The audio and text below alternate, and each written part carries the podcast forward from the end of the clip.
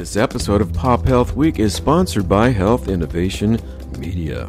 Health Innovation Media brings your brand narrative alive both on the ground and in the virtual space for major trade show, conference, and innovation summits via our signature pop up studio. Connect with us at www.popupstudio.productions. I'm Greg Masters, Managing Director of Health Innovation Media, publisher of ACOWatch.com, and your Pop Health Week co host with my partner co founder, Fred Goldstein, President of Accountable Health LLC, a Jacksonville, Florida based consulting firm. Our guest today is Dr. Dennis Flores, Assistant Professor at the University of Pennsylvania School of Nursing, an affiliated faculty member at the Gender, Sexuality, and Women's Program, and visiting professor at the Center for Research on AIDS at Yale University's School of Public Health. Dr. Flores has led several studies that investigate the role of parents in sexual health education of their adolescent sons who identify as LGBTQ. Dr. Flores earned his PhD from Duke University, a master's in public health nursing leadership at Emory University, and a bachelor's degree in nursing from Kennesaw State University in Georgia. Thank you so much, Greg. And Dr. Flores, welcome to Pop Health Week. Thank you so much for having me really a pleasure. Very excited about this conversation. It gets into an area that I worked in a while ago, and there's been a lot of change in it. So, first, perhaps, could we start with you giving a little bit of your background and what you do at UPenn and some of your research? Yeah, definitely. I am an assistant professor in the School of Nursing at the University of Pennsylvania. This is my second year, but prior to that, I was actually an HIV/AIDS nurse at the bedside in Atlanta at Grady Hospital so my first job out of nursing school in the mid 2000s, the early 2000s, really was in a 42 bed unit, which turned out to be the very last AIDS dedicated hospital wing for people with HIV and AIDS. So I did that, uh, doing bedside care for a couple of years, and then I moved around in the city, doing ICU at some point, and then research nursing. But eventually, um, coming back to Grady, coming back to that unit, because it really is where my passion lies and on, on my off days, I also did work in the community doing HIV prevention. So I, I feel like I just found my niche right out of nursing school. And then one of those things that happens is you don't plan for it, but you get you, you sign up for grad school. And my master's turned into a PhD, all the while still concentrating on HIV/AIDS, particularly HIV prevention involving youth and their family. So I had to move to Durham in North Carolina for my PhD at Duke University. Again, very engaged with that local community and the LGBTQ community. And then finishing my degree and then moving up to Philadelphia for a postdoc uh, and eventually just staying within the university where I currently still am. I do teach. I do have a class that uh, on a regular basis, it's social determinants of health, and it's an undergraduate course where we do talk about all of these other myriad factors that affect people, taking into account these social determinants that really are intractable, the relationships are intractable uh, with one's health. So, yeah, in a nutshell, that's me. Yeah, fantastic. And you, you brought up right away this whole issue of social determinants of health. And could you talk about, you know, we've been discussing on the show the issues of health disparities and the social determinants, et cetera, over the last couple of weeks. Can you talk about how they impact specifically those living with HIV and AIDS? Oh, most definitely. From the very early years of the local epidemic, the U.S. epidemic, there had been specific subpopulations that were more disproportionately affected by HIV and AIDS. And it really is not a surprise. You know, historically, we know that this issue was closely linked with men who have sex with men. And back in the day, in the in the 80s, this was actually a, a gay white man's disease. But even during those years, there was not much focus being given on other subpopulations that did bear disproportionate burden. I'm thinking about men who have sex with men from minority communities, from immigrant communities. And so there are specific subpopulations that, by virtue of, say, their socioeconomic status or their race and ethnicity, compounds one's risk for eventual infection or for transmission.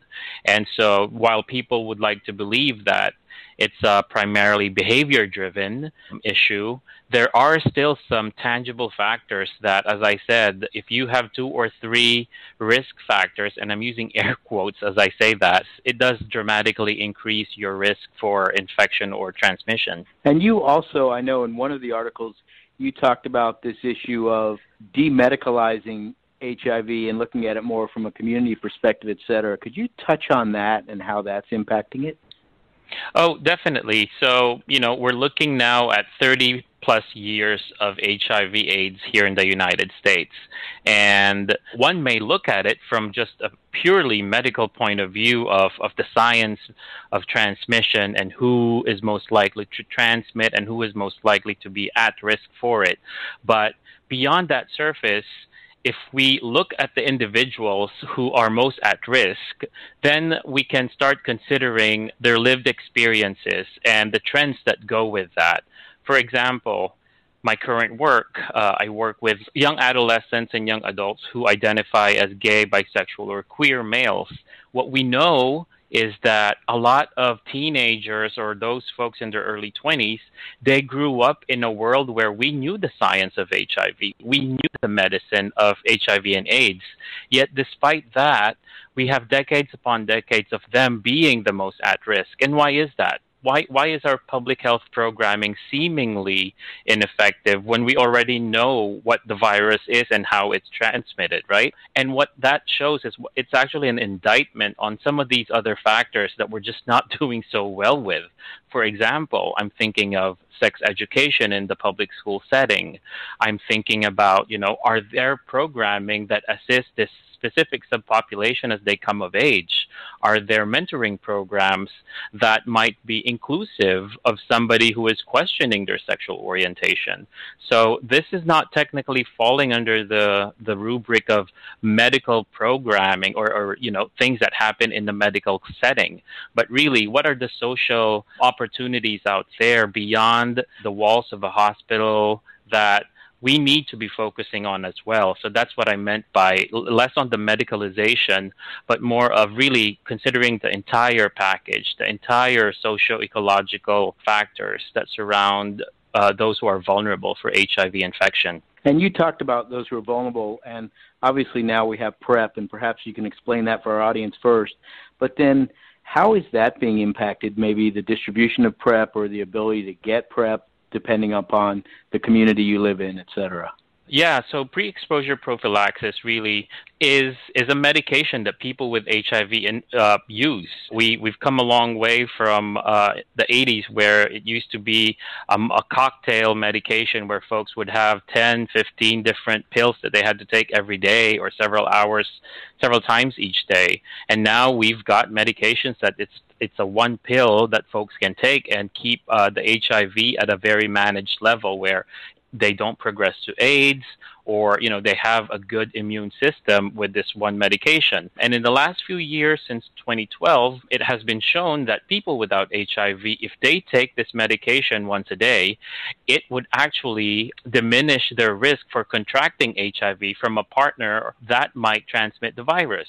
So you know this is groundbreaking. Take an HIV uninfected person taking a prophylaxis a pill every day essentially can be about 97% effective in keeping keeping them from becoming infected. And while that's wonderful, there still are though some barriers for folks in in getting this medication. For example, um, it's not cheap you need to it's several thousand dollars worth a month to to be on this medication and for some folks their health insurance their coverage might not allow for them to, you know, have minimal copay to, to be able to access this uh, on a regular basis. And so, unfortunately, there's still, I mean, there are some programs that do allow for, for folks who need subsidies or sliding scale programs so that folks who are most at risk are able to access it.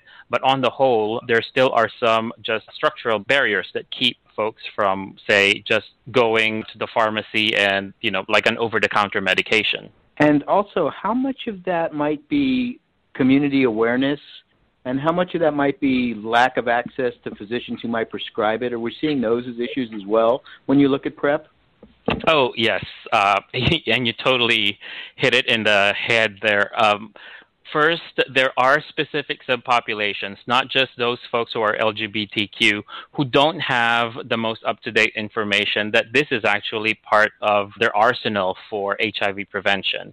And I'm thinking most of the initial work uh, for PrEP has been focused on it being used by men who have sex with men. Um, and we know that, for example, women of childbearing age, they certainly can um, have great use for PrEP but it's only been in the last few years that marketing for that specific population has been catching up or has started.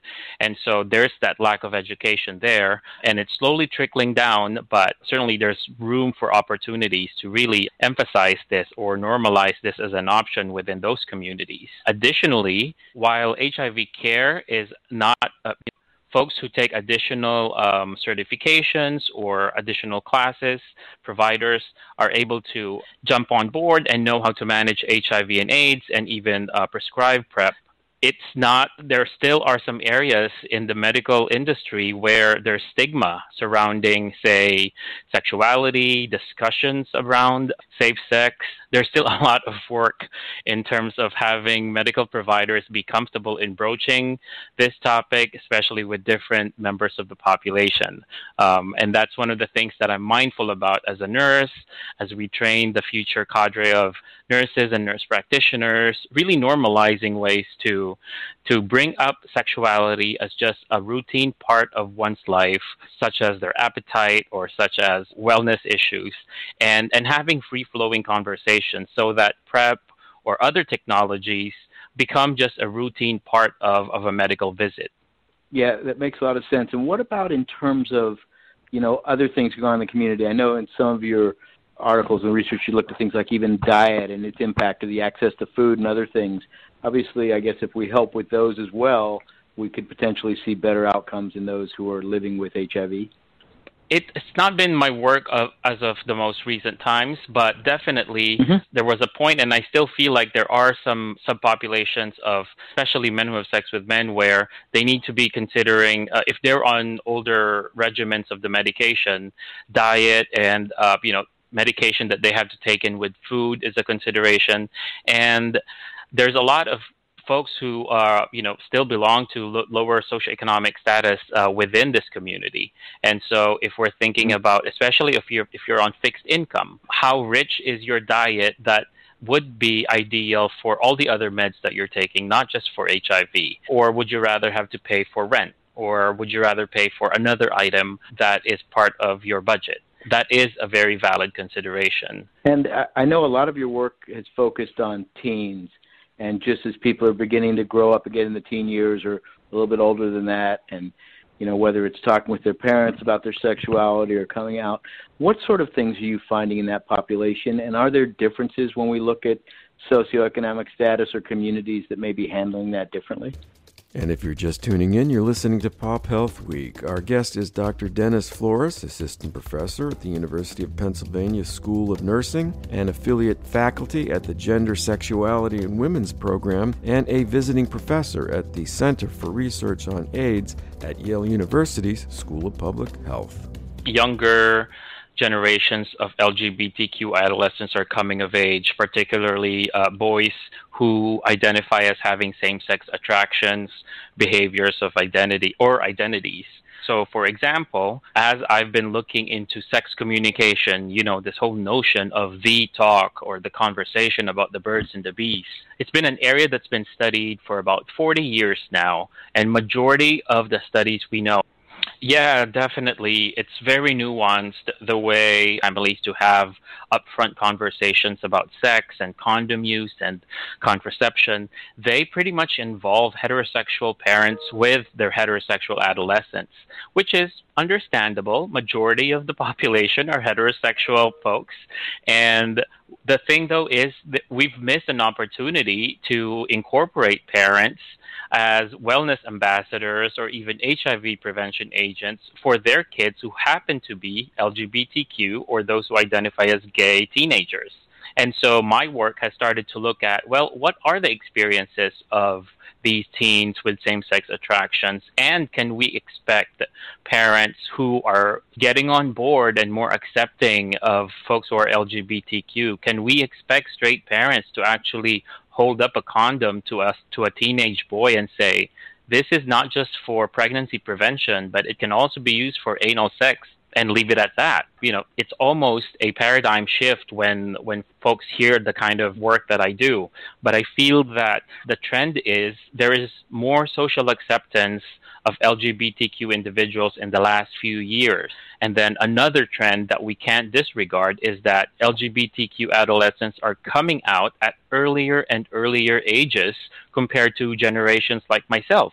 And so those two things, parents being more accepting of LGBTQ adolescents and these adolescents coming out at earlier ages means that the number of years they live at home with their parents are actually, you know, it, it extends opportunities for parents to partner with kids before they go out of the house and start acting out on their burgeoning sexuality or their curiosities or experimentation. And I think it's a perfect time to start looking at how can we start arming parents with the right kind of information for the right adolescent population that then will minimize their risk for HIV and STIs.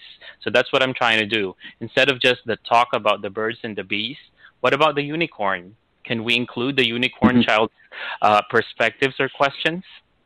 Right. And and let me ask you so as a parent, where could parents or, or other individuals go to find that information to help them work through that to be able to have that conversation? Oh, so there are a lot of resources online. There are a lot of resources in their local communities, especially urban and semi-urban areas where, you know, you have LGBT centers or even healthcare related facilities that are now becoming a lot more LGBTQ competent. The task at hand for parents though is sift through all of that information, all of that online resource to figure out what's legitimate or what's credible versus those that are not.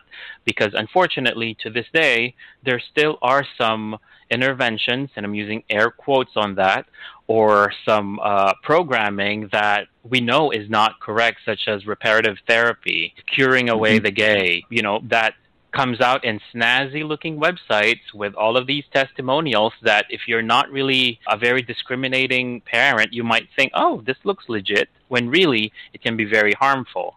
And so part of the work that I'm doing at the School of Nursing is coming up with additional resources or partnering with parents to come up with ways that we can package the the information that's been vetted, the information that's most useful for them, and to make that accessible for them. I think you know at the end of the day, this is about allowing people to live their lives and be healthy. And so by getting this information out early and appropriately to individuals, then they can make the appropriate decisions as they go forward. When you think about that, have you? It looks like you've done some studies and research on differences in when parents have good relationships and are able to talk about this issue with their children, their young LGBTQ children, versus um, parents that maybe struggle with that. Are there differences we now see in the health and the results of those individuals as they have those conversations? So I wish that I did have definitive answer that shows differential outcomes between parents who do talk versus parents who don't. It's a little early in the research for uh-huh. for me to to say that with with a full amount of confidence. But with, with a lot of the work that we've done so far, what we know though is for the teens who received inclusive information that has normalized or affirmed for them that being queer, being gay is, is a non issue, it seems like they know more than those teens who do not have parents who normalize information for them. And their mental health is actually better or on a more positive level than mm-hmm. those teens who didn't have the opportunity to come out and be forthright with those parents. We also know from other studies that if parents are more open in their communication with their teens, those teens are able to access sexual and reproductive health services a little bit better than those teens who didn't have that benefit as they were growing up. It's also been associated with sex communication being affirming with accessing PrEP. And those studies are in the early stages, and further investigation needs to be done to, to really say, oh, th- X leads to Y, but it's very promising, uh, is what I, I, what I can say. Which is why I'm staying on this track and really uh-huh. trying to establish the science around that. Right, but but in essence, you're seeing some of the precursors that you would expect to see in the differences in those groups, and ultimately over time, hopefully, as you study it more, you will see that. And and you mentioned something around the mental health of the individuals being more improved. You know, it, it, in the end, while we go through our teen years and it's a struggle and separation from your parents, et cetera, there's still people that have a fair amount of respect from us as individuals. So if they're able to say these messages and talk in an appropriate way and discuss it with their kids, it typically would be listened to. Wouldn't that be true? That is definitely true.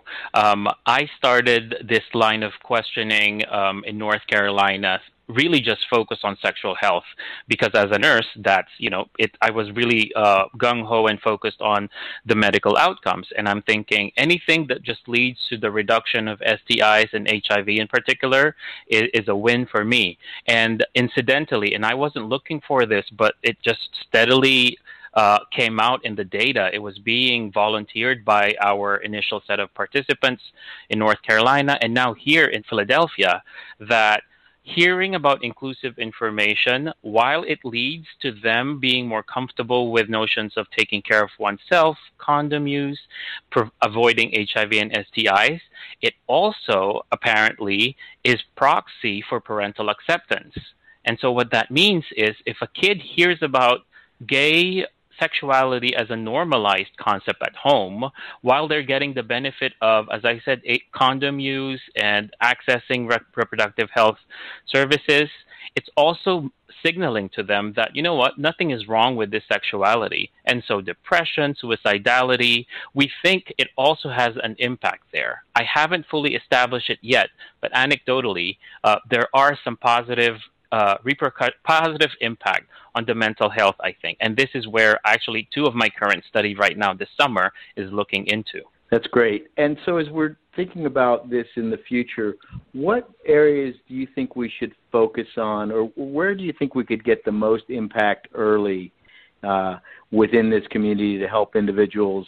One, you know, practice safer sex, understand PrEP, have those opportunities to to to do that. Are there certain things you think are going to have the the most impact going forward? Well, definitely, I would. My work is staying focused on on the family uh, within the home. So partnering with schools is definitely an option because uh, that is where majority of kids spend their time during the day. Well, this and this is prior to COVID, and hopefully this is the reality that we'll go back to. So, for example, mm-hmm. having school nurses normalize this and actually start having conversations with adolescents for whom this might be relevant, or even having our science teachers or those folks who provide sex ed throughout elementary, middle school, or high school, if they can start incorporating LGBT health or at least acknowledging these identities and these orientations, that would go a long way in supporting what parents might be saying at home. And so we have these two um, ecological factors really uh, that has a direct uh, interaction with the youth population, um, saying, providing consistent messaging, then I think we are hopefully, and I'm very optimistic, um, we can make a dent in um, addressing the needs of this population. Obviously, Dennis, we're living now in this world of COVID. How is that impacting uh, this population and LGBTQ people in general? Oh, most definitely. There's a lot of pertinent issues regarding COVID and LGBTQ individuals. For my population of adolescents and young adults, the reality is, while I said earlier that majority of these kids are coming out at earlier ages, many of them still are not out and that's just the nature of things. Um, and so, if you're a high school student who was out, who is out at school but wasn't at home, now that you're at home full time, there's really a consideration for you know you're not living your most true, honest self. Same thing with college kids who are who used to live in another state because they were in school and now had to be back home and suddenly having to go back into the closet. And that's one of those uh, mental health issues that we talk about and are concerned about. Now, in terms of the, and I'm using air quotes, classic case of COVID patients are those most at risk, older folks. Um, a lot of elder LGBTQ uh, folks who may live in nursing homes or who may live by themselves. Prior to the pandemic, social isolation is a major concern for them because unlike their straight peers, you know, they don't have families, they don't have kids that they raise who are now looking out after them. The, a lot of them are probably just living with a partner or with a few friends.